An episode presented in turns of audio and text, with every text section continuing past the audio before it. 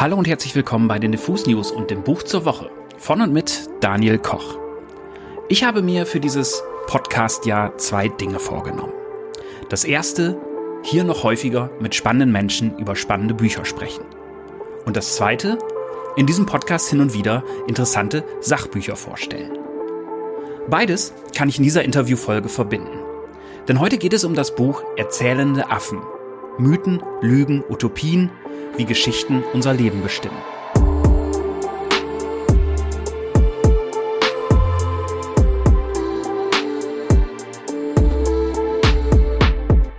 Erschienen ist dieses Buch Ende letzten Jahres im Ullstein Verlag und geschrieben wurde es von zwei Menschen, die ich sehr bewundere und denen ich fast jede Woche zuhöre.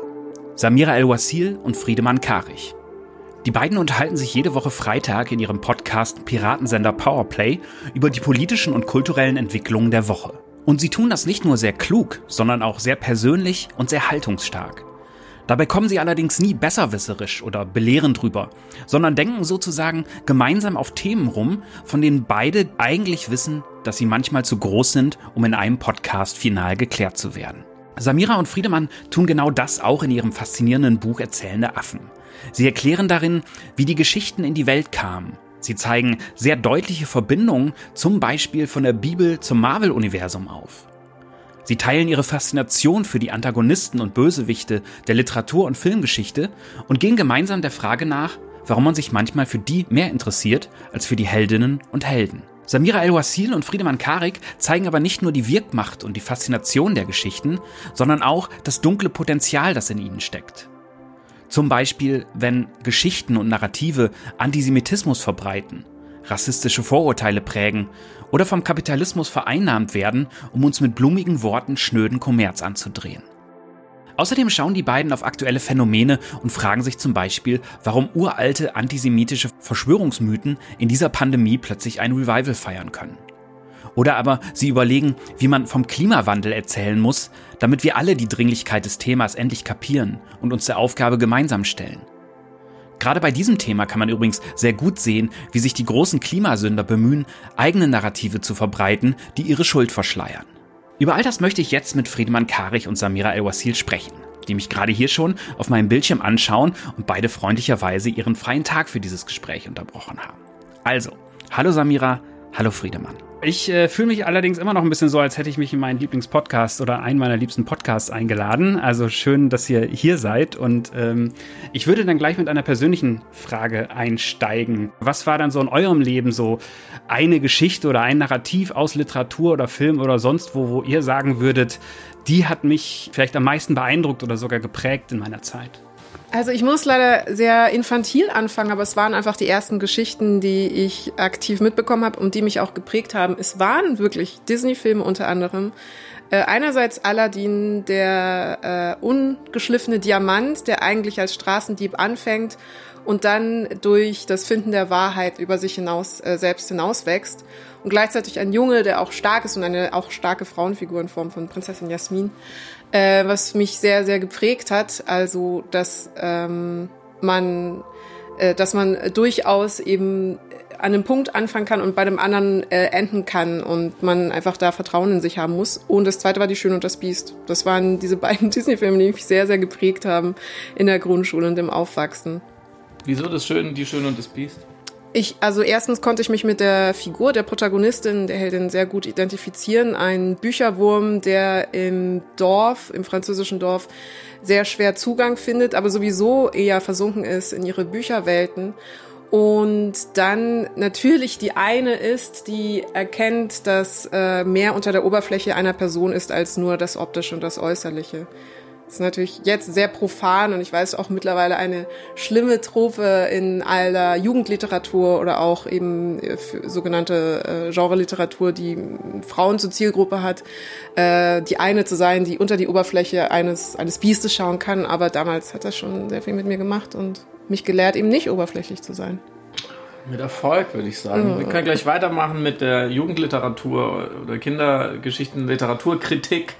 Natürlich ist der Exotismus des Dschungelbuchs jetzt schon viel dekonstruiert und besungen worden. Trotzdem äh, glaube ich, hat das äh, in meiner Generation sehr, sehr, sehr, sehr viele Kinder geprägt. Ich weiß noch, dass ich diesen Kinofilm damals, als man noch ins Kino ging, glaube ich, allein zehnmal im Kino gesehen habe, weil immer, wenn es geregnet hat, haben meine Eltern gesagt, ja, gehen wir halt ins Kino, und es lief halt immer dieser eine Film. Und wir haben natürlich die Lieder auswendig ähm, auswendig gelernt und mitgesungen, und dann vielleicht ein bisschen später, glaube ich, die Geschichten, die mich so, also auch so auf so einer fast spirituellen Ebene äh, berührt haben als Kind, dass ich verstanden habe, da gibt es noch mehr jenseits dessen, was man anfassen kann. Man, sicher auch die Bücher von Michael Ende, also Die Unendliche Geschichte oder äh, Momo, mhm. äh, ist ja von ihm, oder? Ja, doch, ja. Genau. Ähm, was ja, und, und Momo ist ja so eine, eigentlich so eine metaphorische, metaphysische Erzählung, und mit den besten Antagonisten in der Geschichte der Jugendliteratur, mit den grauen Herren. Ähm, das habe ich äh, nie vergessen. Ja, also ich finde es ganz immer ganz spannend, generell so ähm, Kindergeschichten oder so, oder so Geschichten, die man in diesem Alter liest. Ich habe irgendwie vor zwei Jahren nochmal um Weihnachten rum Der Goldene Kompass nochmal neu gelesen und war dann halt irgendwie mit dem Blick von heute wahnsinnig fasziniert, wie viel in diesem Buch schon drin steckt und so. Die unendliche Schick- Geschichte ja genauso. Da werden ja schon die ganz großen Themen wirklich äh, einigermaßen kindgerecht verhandelt, von Tod bis Zeitverschwendung bis gesellschaftlichen Fragen. Also das ist äh, auf jeden Fall auch was, äh, was ich schon spannend finde. Ihr fangt ja in eurem Buch wirklich sehr, sehr früh an mit, ein bisschen auch da, darauf spielt ja auch der Titel an, Erzählende Affen, also dass man wirklich so die Erzählung wirklich auch schon bis zum Ursprung des menschlichen Lebens ein Stück weit zurückverfolgen kann. Könnt ihr nochmal ganz kurz, inwiefern man das ganz kurz sagen kann, nochmal sagen, die große Frage, wie kamen denn die Geschichten in das Leben der Menschen?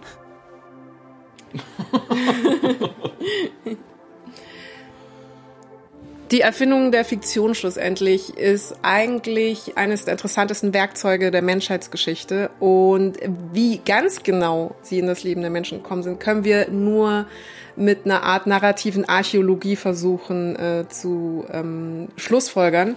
Aber eine These, eine anthropologische und kulturanthropologische These ist eben, dass durch die Entwicklung, die Weiterentwicklung der Sprache, die plötzlich auch verschiedene Zeitformen zur Verfügung stellen konnte, also nicht nur ein Sprechen in der Gegenwart, so draußen ist ein Mammut oder draußen ist kalt, sondern auch ein Sprechen, die ins, Zug, ins Zukünftige hineindenkt, also zum Beispiel fürs Planen, fürs strategisch Sein, fürs Antizipieren von schlechteren Zeiten sehr, sehr wichtig war, aber auch ein Sprechen aus der Vergangenheit heraus ermöglichte. Also etwas, das einem half, zum Beispiel Fehler zu überwinden. Gestern haben wir es so gemacht, das war nicht gut und deswegen machen wir es heute anders.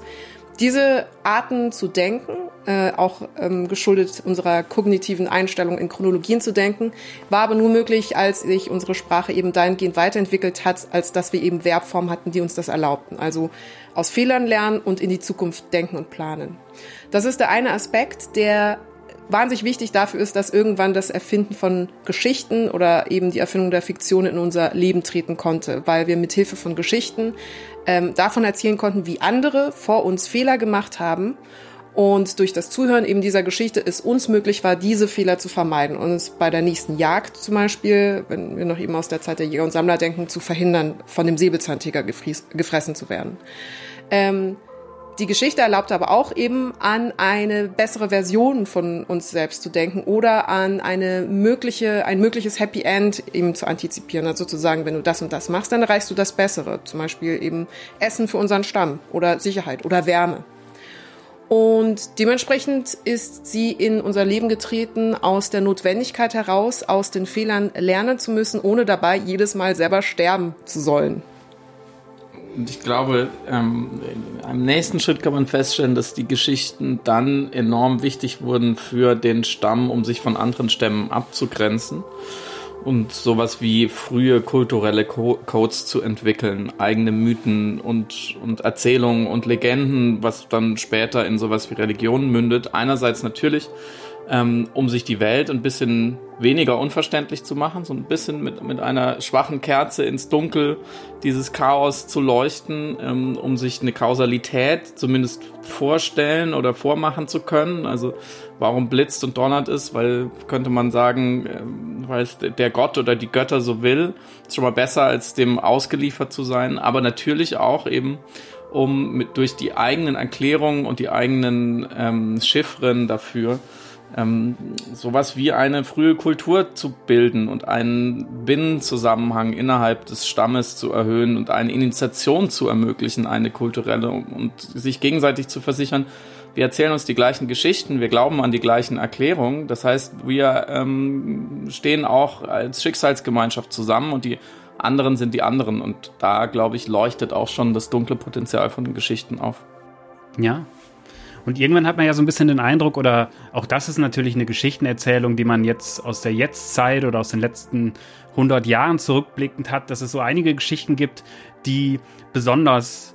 Ich weiß nicht, ob sie gut sind oder gelungen sind ähm, oder ob sie besonders äh, juicy sind oder spannend oder actionreich, aber es gibt ja schon zum Beispiel Geschichten äh, aus dem Koran, aus der Bibel oder äh, was ja eigentlich erstaunlich ist, wie viel wir uns noch auch im Kino noch mit griechischen Gottheiten befassen zum Beispiel. Also es gibt ja schon einige, einige Geschichten, die sehr früh schon äh, große Mainstream-Erfolge wurden.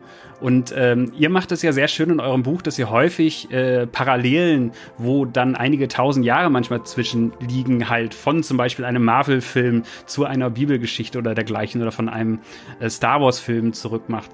Was, was glaubt ihr, warum diese Geschichten sich so äh, durchsetzen konnten? Ist es ein Qualitätsding gewesen oder äh, ist auch da schon wieder die Art und Weise, wer denn die Geschichten erzählt und weiterträgt? Also es gibt sicher...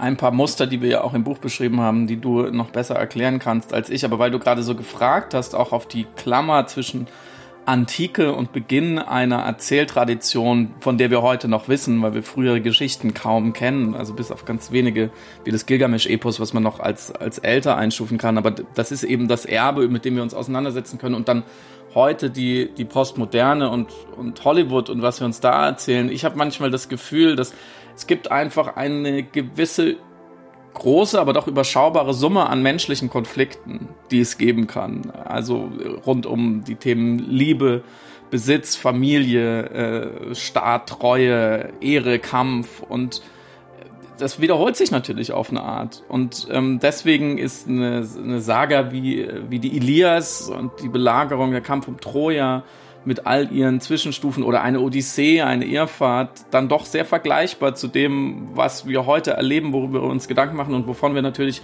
erzählen. Also das menschliche Leben ist komplex, aber am Ende in den Konflikten dann doch vielleicht auch gar nicht so komplex, wie wir immer glauben. Und ähm, deswegen wiederholen sich da gewisse äh, narrative Partikel oder gewisse äh, Plots äh, immer wieder. Vorlage für dich, Samira. Und das ist ja auch der Schlüssel zur Wirkmacht von Geschichten. Also aufgrund der Tatsache, dass unser Gehirn, ähm, also die Probleme, die wir als sich wiederholend empfinden, sind deshalb nur wiederholend, weil sie universell sind, weil unsere Art zu denken bei allen Menschen gleich ist. Und man kann das besonders deutlich an der Arbeit von Joseph Campbell sehen, der eben äh, durch die Kulturen und die Zeiten hinweg immer wieder dieselben narrativen Muster ausmachen konnte in verschiedenen Geschichten, ob es ähm, Geschichten, antike Geschichten äh, aus Australien waren, aus äh, dem Orient, Europa. Es sind immer wieder dieselben Handlungsabläufe. Und es sind deshalb immer wieder dieselben Handlungsabläufe, weil uns immer wieder dieselben Probleme beschäftigen und dementsprechend auch die Problemlösungskompetenzen, die wir brauchen, um diese Probleme zu lösen. Und die Veränderungsprozesse, die wir durchleben müssen, um die diese Probleme zu lösen. Und dieser Schritt ist universell, denn er ist un- in unser Gehirn neurologisch eingefräst. Wir haben einen Ist-Zustand, wir haben irgendeine Veränderung, die erfolgen muss bei uns oder in der Umwelt, und wir haben einen Soll-Zustand, den wir erreichen wollen. Das ist im Grunde genommen die äh, Conditio Humana, das, die, der Sinn der menschlichen Existenz, eine Progression hinzukriegen äh, und dabei nicht zu sterben und dabei sich vielleicht sogar zu reproduzieren. Und deswegen finden wir natürlich eben diese narrative D N A ähm, durchweg wie so einen roten Faden durch alle äh, Geschichten, die wir uns erzählen. Und die, die besonders effizient sind, uns zu erreichen beim Abbilden dieser ähm, Problemlösungskompetenz, sind deshalb die wirkmächtigeren Geschichten, weil sie mehr mit uns machen, weil sie mehr zu uns sprechen. Und deswegen erzählen wir sie auch lieber weiter, weil sie eben auch effektiver für uns sind. So. Punkt. Und sie verlieren ja nicht ihren Reiz. Also ich finde es immer wieder schön, wie gut das auch bei Popmusik zum Beispiel funktioniert oder halt auch bei Büchern oder bei Filmen, wenn man mal so eine richtige, keine Ahnung, Tragikomödie oder Romantik oder irgendwie so ein Coming-of-Age-Film oder so, das ist immer so wie lachend in die Kreissäge laufen, man weiß genau, was passiert, am Ende sitzt man da halt irgendwie so an Tränen in den Augen, aber genau da wollte man ja auch hin, also das äh, finde ich in einigen Geschichten auch so schön. Gibt es denn in der Recherchezeit, also ist natürlich, glaube ich, eher eine Recherchezeit, die man durch sein ganzes äh, Leben zieht. Also da sind ja so viele Quellen drin. Äh, ich denke mal, da hat man bei dem Thema, fallen einem auch automatisch so anfangs ein paar Geschichten an, mit denen man sich schon äh, befasst hat. Aber gab es in der Zeit, als ihr nochmal genau geguckt habt, um zum Beispiel Erzählmuster rauszuarbeiten, gab es irgendwie so einen Aha-Effekt in eurer Recherche oder in der Zeit, als ihr das Buch geschrieben habt, so eine Parallele, die euch da erst wirklich so klar wurde zwischen zwei solchen ähm, alten und neuen Geschichten? Es gab sicherlich immer wieder den Moment, wo wir selber erstaunt waren, wie universell diese Muster funktionieren, wie universell so die grundlegende These des Buches wiederzufinden ist. Und zweitens für mich persönlich, mh, wie, wie gut diese Brille funktioniert, um ganz verschiedene Teilbereiche menschlichen Lebens äh, zu betrachten oder das, was wir Gesellschaft nennen, menschlichen Zusammenlebens, menschlicher Kultur, von Kollektiven. Also mein Lieblingskapitel, sage ich immer, ist das neunte Kapitel, was sich ähm, mit Narrativen im Bereich äh, Gender, Liebe und Sexualität auseinandersetzt, weil ich da ja auch zwanzig siebzehn schon mal ein Buch drüber geschrieben habe, wo ich das so gestriffen habe, da hatte ich eine andere Brille auf, ähm, da habe ich eher evolutionär psychologisch drauf geschaut, aber wenn man narrativ drauf schaut und man dann mal merkt, wie wie sehr unsere Geschlechterverhältnisse auch von den Geschichten äh, beeinflusst sind oder geformt werden, die wir uns darüber erzählen. Und wie gut das dann zusammenpasst, dass man merkt, wenn man da einmal hinterfragt und sagt, was ist denn die erste Geschichte von Mann und Frau, die wir uns erzählen? Naja, Adam und Eva. Was passiert denn da? Ja, die Frau hat Schuld, und zwar an der Misere der ganzen Menschheit. Hm, könnte das was mit der Unterdrückung der Frau bis heute zu tun haben? Also immer, wenn man immer wieder merkt, aha, das, das geht irgendwie auf, da rastet was ein, ähm, das hat mich schon an mehreren Stellen, das ist jetzt nur ein Beispiel, dann doch auch selber noch erstaunt. Ja, um genau diese Stelle auch aufzugreifen, ich fand eigentlich interessant, wie nah schlussendlich Pretty Woman mit Julia Roberts an der Büchse der Pandora ist oder mhm. auch an die Adam- und Eva-Erzählung. Weil was wird denn auch ähm, bei Adam und Eva erzählt? Die Frau wird aus einem Stück des Mannes geformt, ähm, von einer göttlichen Entität und ähm, ist dann in einem, ist, ist dann in einem Verhältnis zum Mann, dass sie nur ein Stück von ihm ist, aber eigentlich an und für sich gar nicht mal eine vollständige, selbstständige Person jemals gewesen in dieser Anlage. Und das fortgesetzt findet man als Idee zum Beispiel eben auch in der Antike mit dem Galatea- und Pygmalion-Mythos. Also Pygmalion, der sich seine Traumfrau meißelt und dann die Göttin Venus darum bittet, diese ideale Frau endlich äh, mal Realität werden zu lassen und deswegen erwacht diese Statue zum Leben und wird dann seine Ehefrau. Und es ist aber im Grunde genommen, jetzt haben wir das heute in ganz vielen Science-Fiction-Erzählungen oder mit A I, wo ähm, künstliche Intelligenz, Her zum Beispiel, wo äh, ein Mann sich eben die perfekte, gebaute Frau ersehnt durch eine abstrakte, erhöhte Entität. Oder eben gleichzeitig äh, Pretty Woman, die äh, gekaufte Prostituierte, die dann veredelt wird durch den reichen Mann, der kommt, um aus ihr eine vollständige äh, Version ihrer selbst zu machen. Also immer ein seltsames Verhältnis zwischen einer unvollständigen Frau, die erst durch die Existenz des Mannes eine Ver- Veredelung, eine Vervollständigung erfährt und gleichzeitig eigentlich nur ihm zu Diensten diese Veredelung und Vervollständigung erfahren darf, weil er sie sich halt besser wünscht. Und das ist ein, ein Topper, das, das, das findet man, eine Trope, die findet man wirklich durchgehend in wahnsinnig viele Erzählungen, auch in Disney-Filmen zum Teil oder in Kindererzählungen. Und äh, als wir, ich glaube, da diesen Zusammenhang irgendwie gespürt haben, ist uns erst auch gewahr geworden, wie selbstverständlich uns eben das Narrative durchdringt in allen Lebensbereichen, ob es jetzt im Marketing, in der Werbung, in der Politik, in der zwischenmenschlichen Kommunikation ist oder einfach ganz natürlich in der Popkultur und in der Popmusik äh, zum Beispiel.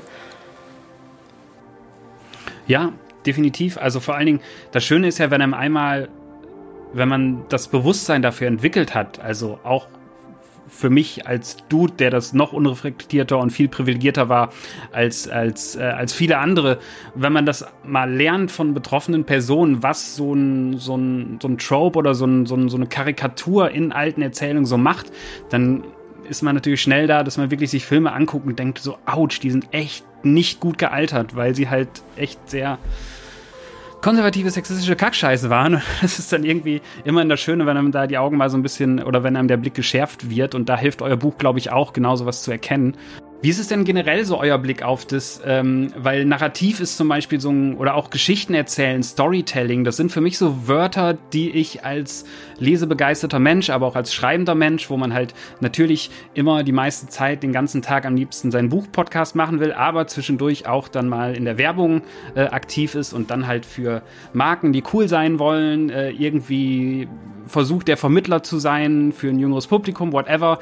Und dann sitzt man halt vor Leuten, die dann halt Storytelling wollen und erzähl mir, was hat, ne, was hat jetzt irgendwie unsere neue Versicherung für eine Geschichte, und alles muss eine Geschichte haben, und gerade so in diesen Werbe- und Marketinggesprächen ähm, wird mir immer bewusst, wie bizarr das teilweise ist oder wie wie totgenudelt das auch ist, und ähm, deswegen mal ein bisschen, bisschen überspitzt formuliert, meint ihr, dass das Geschichtenerzählen gerade auch ein kleines Imageproblem hat, weil halt alles ein Marktplatz der Narrative ist, wie es ja auch in einem, äh, einem eurer äh, Kapitel heißt? Das arme Geschichten erzählen. Ich kann ja nichts dafür. Es ist so alt und wird jetzt noch missbraucht. Ach ja, also der Kapitalismus ist ein Schwein, da sind wir uns ja alle einig. Ähm, der, der missbraucht, manipuliert, usurpiert alle möglichen ähm, Dinge. Das ist ja auch in der Kunst, finde ich, immer wieder die Diskussion, in wie, wann, wie viel Geld darf ein Kunstwerk kosten, solange dass es noch Kunst ist, und wann ist es einfach nur noch ein Produkt, und Walter Benjamin und alles Weitere. Hm. Ich, ich, ich verstehe die Sensibilität gegenüber solcher Modewörter wie Storytelling und Narrativ, die jetzt überall auftauchen, die übrigens ja auch im politischen, äh, sagen wir mal, Hochkonjunktur haben, wenn nicht inflationär verwendet werden. Ähm, gleichzeitig ist unser Buch natürlich auch ein Versuch, genau diese Wörter mal zu unterfüttern und zu zeigen, welch, was ist denn die Substanz, weil irgendwelche Leute ähm, bei irgendeiner Versicherung im mittleren Marketing jetzt sie benutzen, heißt es ja noch nicht, dass sie nichts bedeuten oder nichts könnten. Deswegen haben wir es ja auch so historisch angelegt, um zu zeigen, wir sehen hier heute die Spitze des Eisbergs, und das geht alles viel, viel weiter zurück, als, als wir eigentlich glauben, wie bei so vielen Dingen.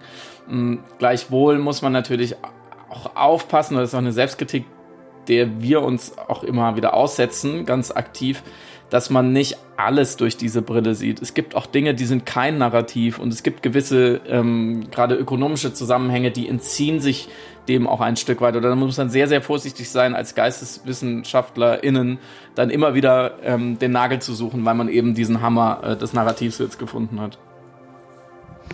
Ich glaube, es hat aber auch deshalb natürlich Konjunktur, weil man begriffen hat, wie effizient oder wie sinnvoll das Werkzeug als Werkzeug ist. Also das Wort Storytelling erzeugt bei mir auch immer so einen äh, kleinen Schauer, weil es natürlich schlimm, klingt wie schlimmes Marketing-Sprech, aber da ist eine tiefere Wahrheit schon drin, nämlich der Umstand, dass Menschen einfach aufgrund ihrer kognitiven Grundlage als Homo narrans Informationen viel, viel besser aufnehmen, viel eher gewillt und bereit sind aufzunehmen, wenn sie in narrative Strukturen eingebettet sind, die ihnen die Informationen mit Sinnhaftigkeit vermitteln können.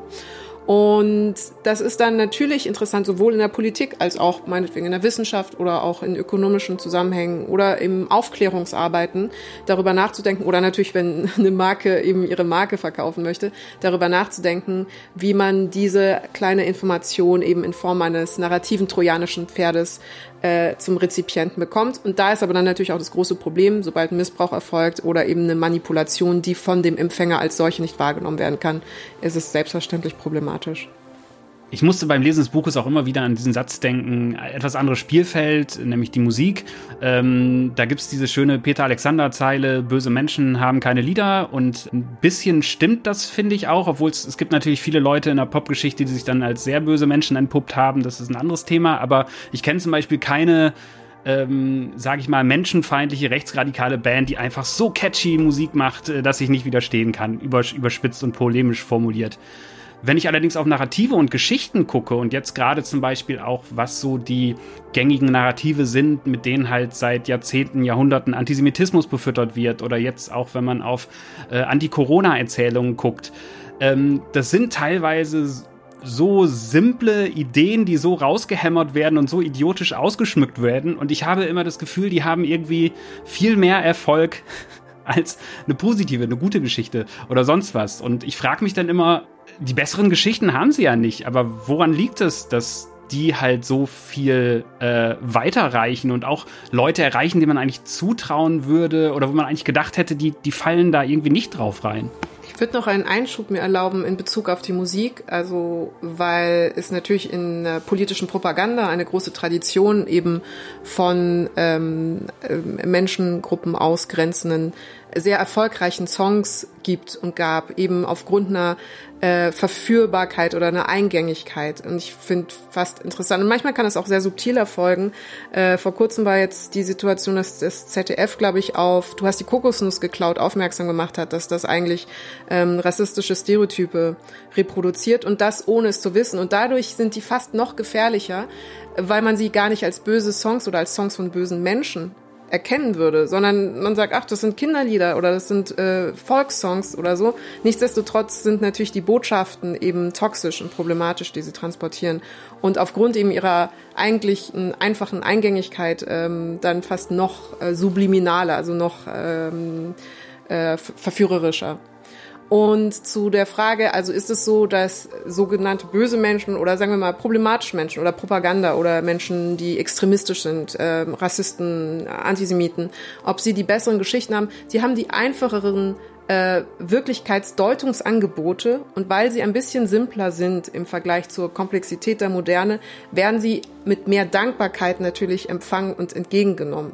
Was nicht heißt, dass Menschen per se immer super naiv sind und versuchen, die einfachste Lösung für alles oder das einfachste Deutungsangebot sofort anzunehmen.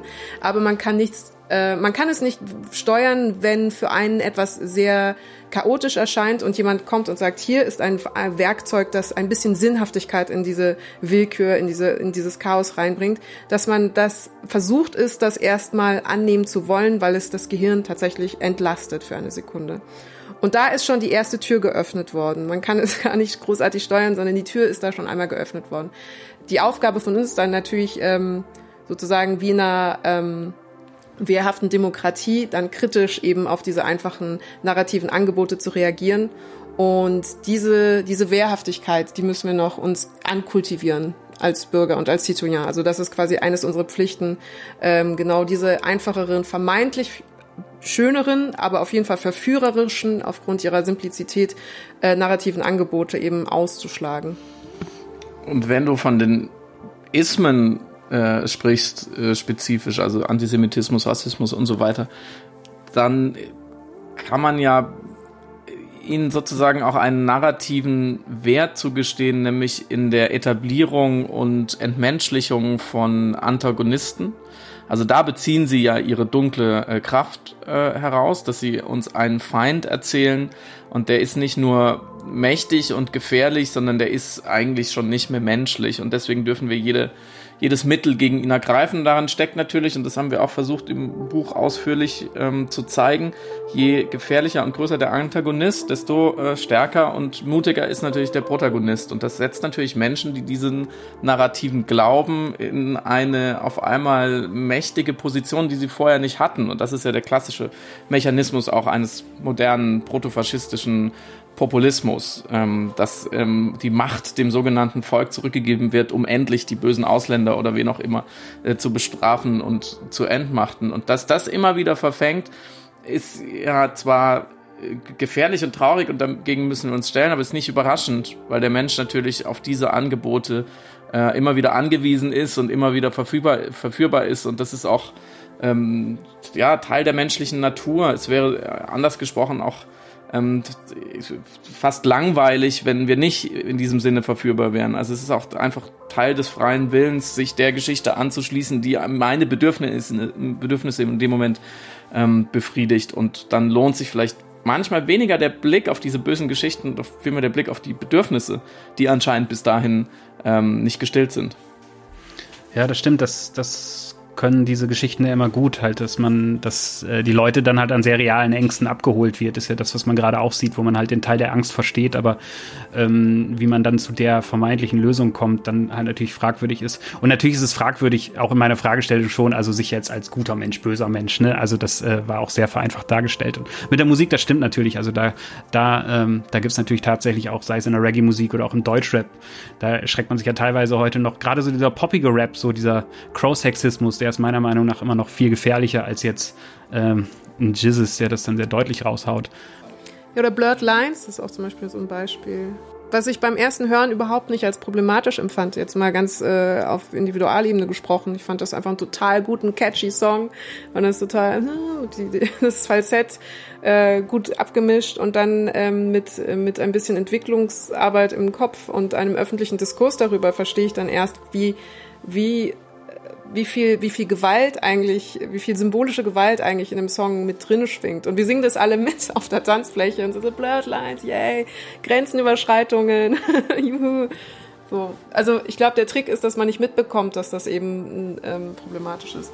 Ich recherchiere gerade für so eine andere Sache so ein bisschen über äh, sexistische Schlagertexte so der siebziger und äh, oh Gott, da gibt's halt auch, da, oh Gott, also da gibt's auch so frühe Lindenberg-Nummern oder so, Nina, du gehst jetzt besser nach Hause, weil du bist vierzehn, und dann guckt man sich einen Live-Auftritt aus der Zeit an und dann rennt er da durchs Publikum und zieht dann wirklich so ein, so ein vierzehn- oder eher zwölfjähriges Mädel vom Tisch und tanzt dann mit ihr so durchs Studio, wo man im Rückblick auch so denkt, so, oh, naja, anderes Thema. Um es mal so ein bisschen zum Ende hin nochmal zu versuchen, ins, ins Optimistische noch ein bisschen zu drehen. Ich hatte letztens ein sehr interessantes Interview gelesen mit Neil Stevenson, den ich sehr äh, schätze, der sehr gut beschrieben hat, wie viel einfacher das ist, halt zum Beispiel in einem Film New York zu zerschießen. Da kannst du halt C G I-Effekte, Explosionen, fällt ein äh, Hochhaus um. Ähm, wenn du allerdings, äh, was dann irgendwie so dreißig Jahre in der Zukunft passiert, wenn du dann allerdings halt eine, ähm, eine dreißig Jahre in eine optimistische Zukunft, wo alles gut weitergegangen ist, die Menschheit sich vielleicht weiterentwickelt hat, tolle neue Erfindungen, hast du halt zwanzig Mal so viel Arbeit, weil du musst nicht alles zerschießen, sondern du musst dir überlegen, okay, wie, wie, wie leben die Menschen da eigentlich? Gibt es noch Hochhäuser? Macht das Sinn? Wie sehen die aus? Sind die grün? Sind da Blumen dran? Das fand ich wahnsinnig interessant, dass halt so diese... D- Wie, und das merke ich auch bei Science-Fiction-Filmen, die mir gefallen, die halt so ein, so ein gutes, logisches Design haben von elektronischen Geräten zum Beispiel, wo ich denke, ja, das könnte echt passieren. Wo ich das Gefühl habe, da hängen wahrscheinlich irgendwie Thinktanks von, von äh, Zukunftsforschern hinter, die sich dann halt irgendwie ausdenken, ob wir noch Ohrknöpfe oder Handys haben und wie die dann aussehen. Ähm, aber tatsächlich kommt mir das in der Literatur auch so vor, gerade in den letzten Jahren, also Hunger Games und wie sie alle hießen oder auch die Marvel-Filme, wo halt immer ähm, die Welt, das Universum, das Metaversum demnächst äh, kurz vor dem Ende steht. Es hat immer alles was sehr äh, Destruktives, was dann halt am Ende zwar natürlich auch im Kampf überwunden wird, aber so richtige Utopien liest man ja auch oder findet man irgendwie selten. Und wenn ich mal eine finde, ähm, dann bin ich total fasziniert davon, wenn jemand einfach mal irgendwie eine Zukunft ausmalt, wie sie hätte sein können.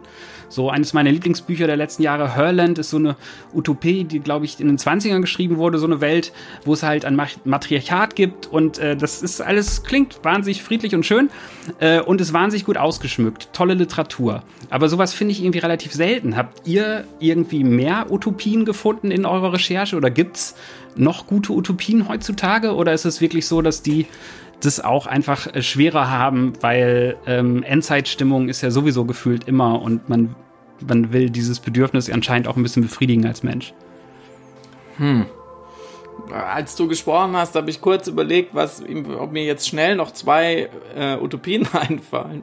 Also gerade auch in der Literatur, ich weiß nicht, wie ich jetzt drauf kam, aber ich glaube, was Leif Rand gemacht hat mit seinen ersten zwei Büchern, könnte man so ne, bezeichnen. Schimmernder Dunst über Kobe, Kobe County spielt in einer in einer sehr utopischen Zukunft. Natürlich sind die Leute dann dafür alle ein bisschen neben der Spur, aber das ist natürlich eine andere Frage, oder der Planet Chromagnon. Ja, wir haben uns das natürlich auch gefragt. Wir haben jetzt auch keine Palette, wir haben jetzt kein verborgenes äh, Ressort gefunden von Utopien und das sagt ja schon einiges aus. Also natürlich ist einerseits das narrative Potenzial, ich will nicht sagen geringer, aber schwerer zu heben von der Utopie.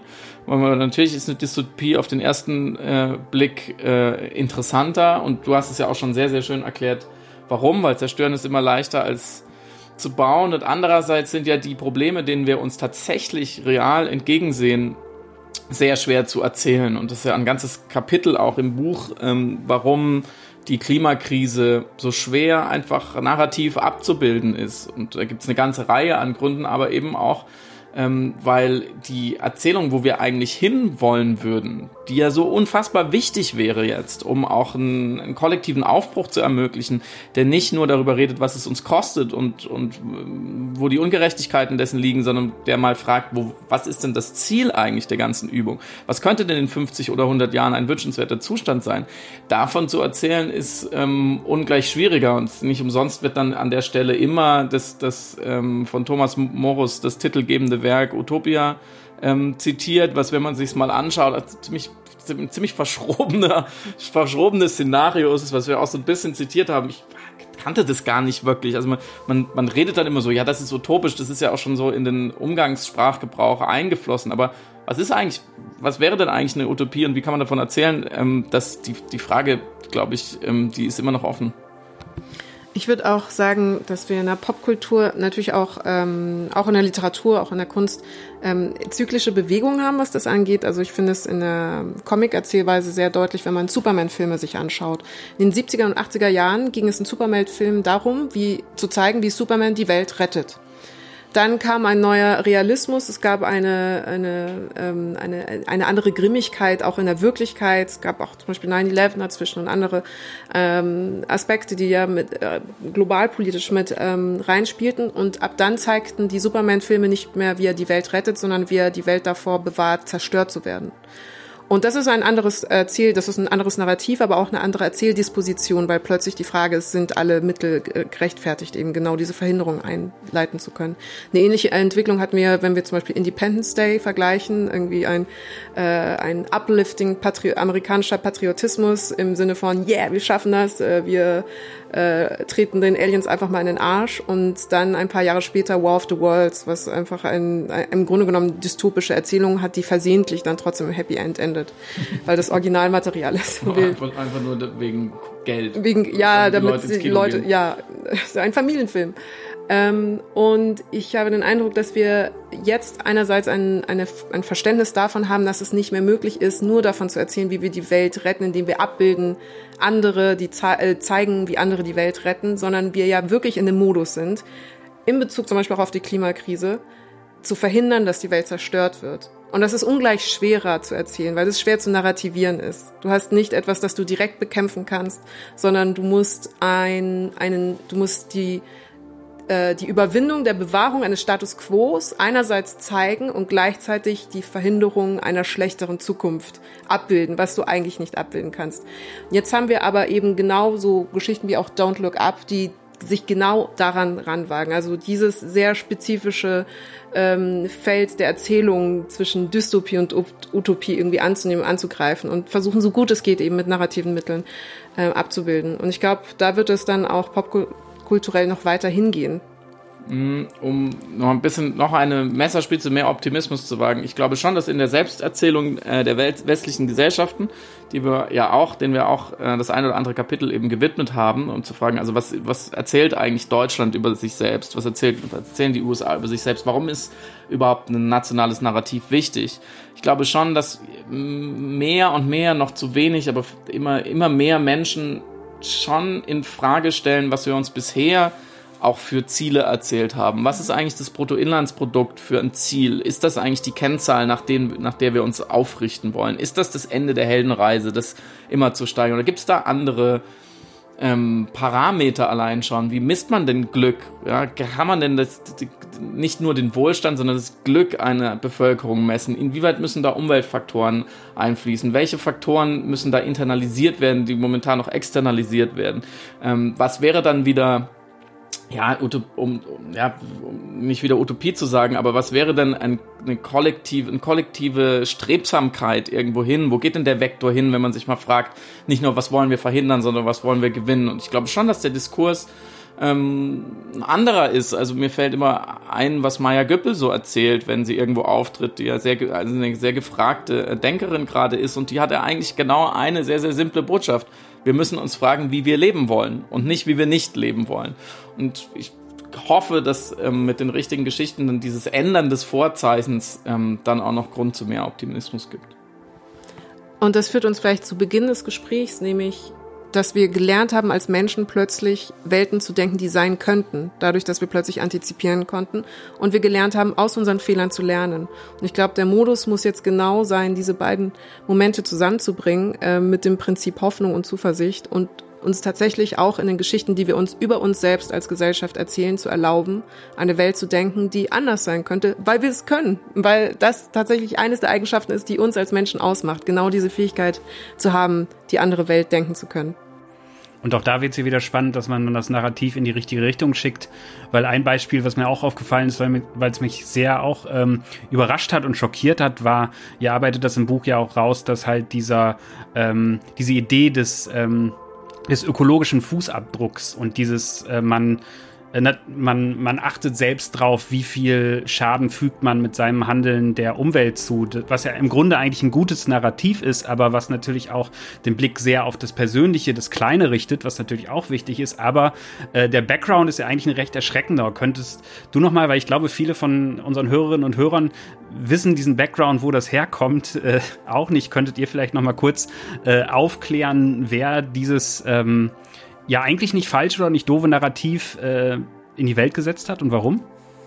Ja, es ist gewissermaßen, also das, was wir unter C O zwei Fußabdruck verstehen, ist gewissermaßen eine Erfindung von B P, dem Ölriesen, also der fossilen Industrie, die mehr oder weniger manipulativ damit eben die Verlagerung der Verantwortung auf die individuelle Ebene angestrengt hat. Und zwar ziemlich erfolgreich. Natürlich liegt es nicht nur an diesem einen Begriff, aber er ist ein Symptom oder eine Manifestation dieses recht gelungenen Versuches, dass wir heute alle darüber diskutieren, wann wir das Auto stehen lassen und wie viele Plastiktüten wir noch benutzen, aber die großen Zusammenhänge immer noch zu wenig bearbeiten und immer noch zu wenig schauen, wer profitiert denn von dieser unfassbaren Zerstörung, die, die der fossile Kapitalismus ähm, natürlich mit unserer Hilfe verursacht. Und eine Parallele dazu kann man auch im, im Begriff äh, Klimawandel sehen. Das ist dann ein Beispiel, wo, also Climate Change im Englischen, äh, wo ein Politikberater der Bush-Regierung ähm, diesen Begriff sozusagen empfohlen hat, um zu sagen, naja, wir sagen nicht Klimaerwärmung oder Klimakrise oder Klimakatastrophe gar, sondern Klimawandel, um das Ganze ein bisschen natürlicher erscheinen zu lassen. Auch das hat sehr, sehr gut funktioniert und ich ertappe mich immer wieder, dass ich genau diese Vokabel benutze und ähm, sicherlich nicht mit böser Absicht.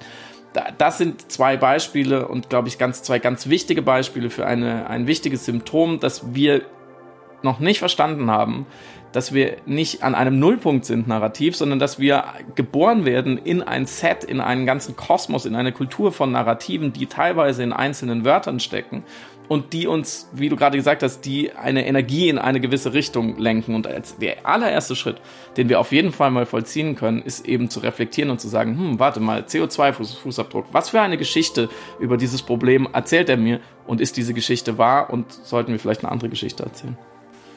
Das war auf jeden Fall so einer meiner Aha-Effekte, als ich das gelesen hatte im Vorfeld, dass ich dachte so, oh mein Gott, das, äh, jetzt sieht man die Welt mit ganz anderen Augen. Ja, ähm, ich, äh, ich, ich danke euch sehr, dass ihr euch an eurem ähm, fast freien Tag äh, die Zeit genommen habt für dieses Gespräch. Gibt es noch irgendwas, wo ihr das Gefühl habt, das wollt ihr jetzt unbedingt noch loswerden? Erstmal vielen Dank, sehr gerne. Das Vergnügen ist ganz unsererseits. Ich würde vielleicht noch addieren, weil wir jetzt schon auch wieder die großen Zusammenhänge gefasst haben und weil das manchmal so klingt, als könnte man selber angesichts dieser erdrückenden, äh, Jahrtausendjahre alten Kultur, über die wir da immer sprechen, nichts tun, mh, weil wir eben von äh, optimistischen Narrativen gesprochen haben. Es gibt einige Schrauben und Hebel, die sind gar nicht so weit entfernt. Und die haben wir noch nicht äh, gedrückt, wenn man jetzt, sich jetzt Sorgen macht über den Zustand der Welt als solche, über die Klimakrise, über die globale Ungerechtigkeit, Umweltzerstörung, Übersäuerung der Meere, Artensterben und so weiter und so fort. Die, die schlechte Nachricht ist, es gibt sehr, sehr viel zu tun und wir müssen schnell handeln, sonst geht alles in den Bach runter. Die gute Nachricht ist, wir fangen gerade erst an. Ähm, wir fangen gerade erst an, überhaupt die Begriffe zu reflektieren. Wir fangen gerade erst an, unser Modell von Protagonisten und Antagonisten zu sortieren und zu sagen, warte mal, wer zerstört denn die Welt und verdient Geld damit? Wen müssen wir denn aufhalten? So, sind es wir selber, weil wir die falsche Zucchini im Supermarkt kaufen? Oder sind es vielleicht doch die Ölkonzerne? Und ähm, ich glaube, das, so ging es uns auch in der Recherche für das Buch, gerade so im hinteren Viertel oder Drittel, wo es eben in die politischen Zusammenhänge geht. Ähm, es ist gar nicht alles so wahnsinnig komplex, wie sie uns immer glauben machen wollen. Manchmal sind die Geschichten auch ganz einfach. Da verdient einfach jemand ohne jede Moral sehr, sehr viel Geld mit der Zerstörung der Welt. Lass ihn uns aufhalten. Und das ist vielleicht auch ein guter Ausblick für zweitausendzweiundzwanzig, weil es wird Zeit. Ein perfektes Schlusswort, würde ich sagen. Wenn ihr jetzt beim Zuhören Lust bekommen habt auf das Buch Erzählende Affen, Mythen, Lügen, Utopien, wie Geschichten unser Leben bestimmen, dann haben wir wieder zwei Verlosungsexemplare für euch. Danke an den Ullstein Verlag an dieser Stelle. Wenn ihr gewinnen wollt, schreibt uns einfach eine Mail mit dem Stichwort Erzählende Affen an verlosung at diffusmec punkt de und vergesst bitte eure Postadresse nicht. Das war's für heute mit den Diffus News und dem Buch zur Woche. Oder vielmehr dem Buchgespräch zur Woche. Von Daniel Koch und mit den Gästen Samira El Wasil und Friedemann Karig. Deren Podcast Piratensender Powerplay kann ich euch an dieser Stelle wirklich nochmal ans Herz legen. Findet ihr überall, wo es Podcasts gibt. In diesem Sinne, tschüss und bis zum nächsten Buch.